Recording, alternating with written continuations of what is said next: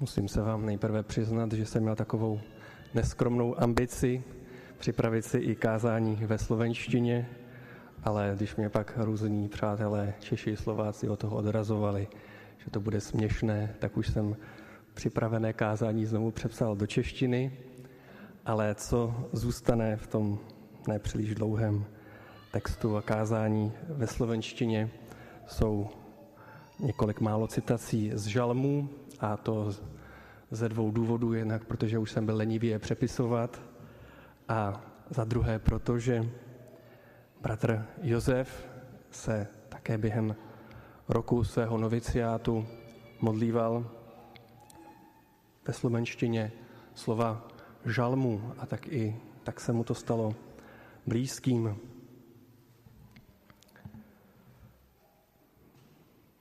Asi to hlavní, o co bych se chtěl podělit, je, že Boží slovo v sobě zahrnuje víc než jen to, co je v něm vysloveně řečeno.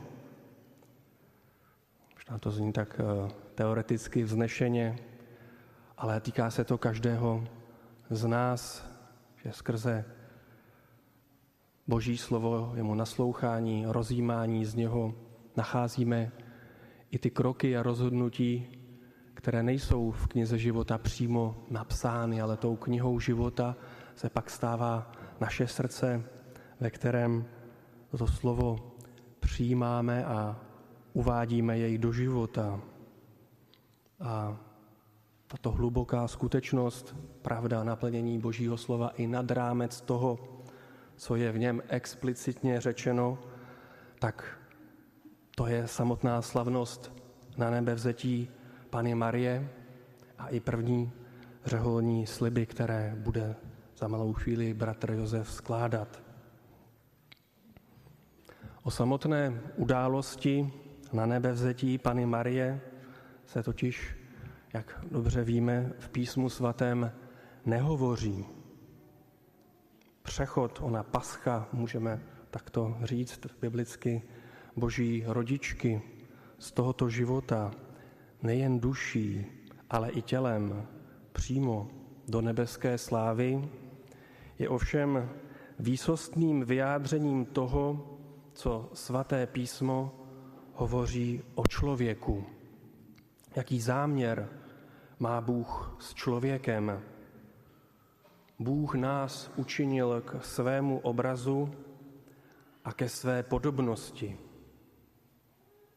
A tento boží záměr uvést člověka do svého nejbližšího společenství trvá i potom, co člověk zhřešil. A jestliže oddělení duše od těla po smrti je jedním ze znaků narušení lidské přirozenosti hříchem, obnovení této bytostné a harmonické jednoty těla a duše přichází s Kristovým vzkříšením jako účinek vykoupení a spásy. A Kristově matce, paně Marii, bylo dáno dosáhnout této obnovené jednoty hned po smrti. Podle přesvědčení některých teologů a tradic Pana Maria dokonce ani nezemřela. Podstatné je především to, že její tělo nezakusilo porušení a vešlo přímo i se její duší do nebeské slávy. A to je také cíl pro nás všechny. Dosáhnout věčného a neporušeného života v oslaveném těle.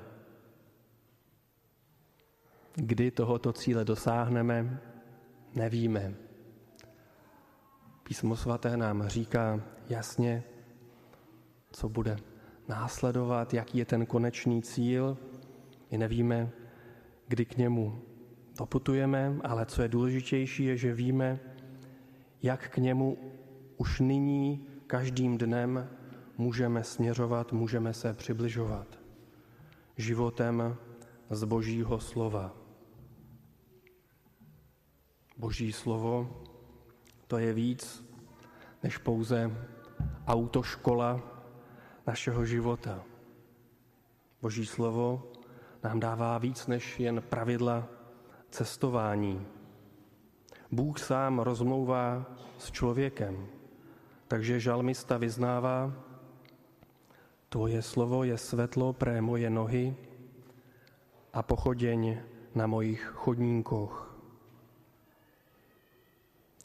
A proto také ten krok, kdy se mladý člověk, jako dnes bratr Josef, po ročním noviciátě rozhodne složit řeholní sliby, je dotykem Božího slova a konkrétním pozváním Boha člověku k bližšímu společenství.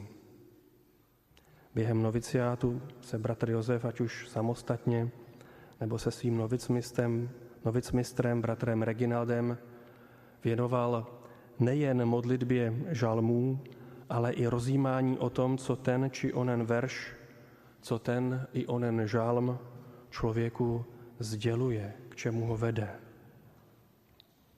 V 16. žalmu zpívá král David a my dnes spolu s ním to, co také tolik vystihuje slavnost na nebevzetí. Pána mám vždy před očami a protože je po mojej pravici, nezakolíšem sa. Preto sa raduje moje srdce a moja duša plesá, aj moje tělo odpočívá v nádeji, lebo nenecháš moju dušu v podsvetí, nedovolíš, aby tvoj svetý viděl porušenie. Ukážeš mi cestu života, u teba je plnosť radosti, po tvojej pravici večná slásť.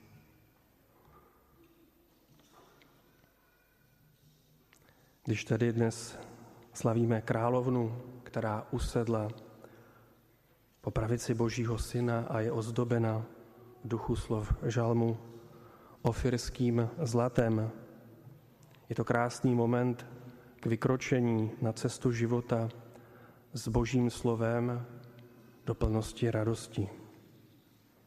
Ten život určitě nebude a už není pro někoho z nás, kdo kráčíme po cestě Božího slova jednoduchý a není bez různých zkoušek.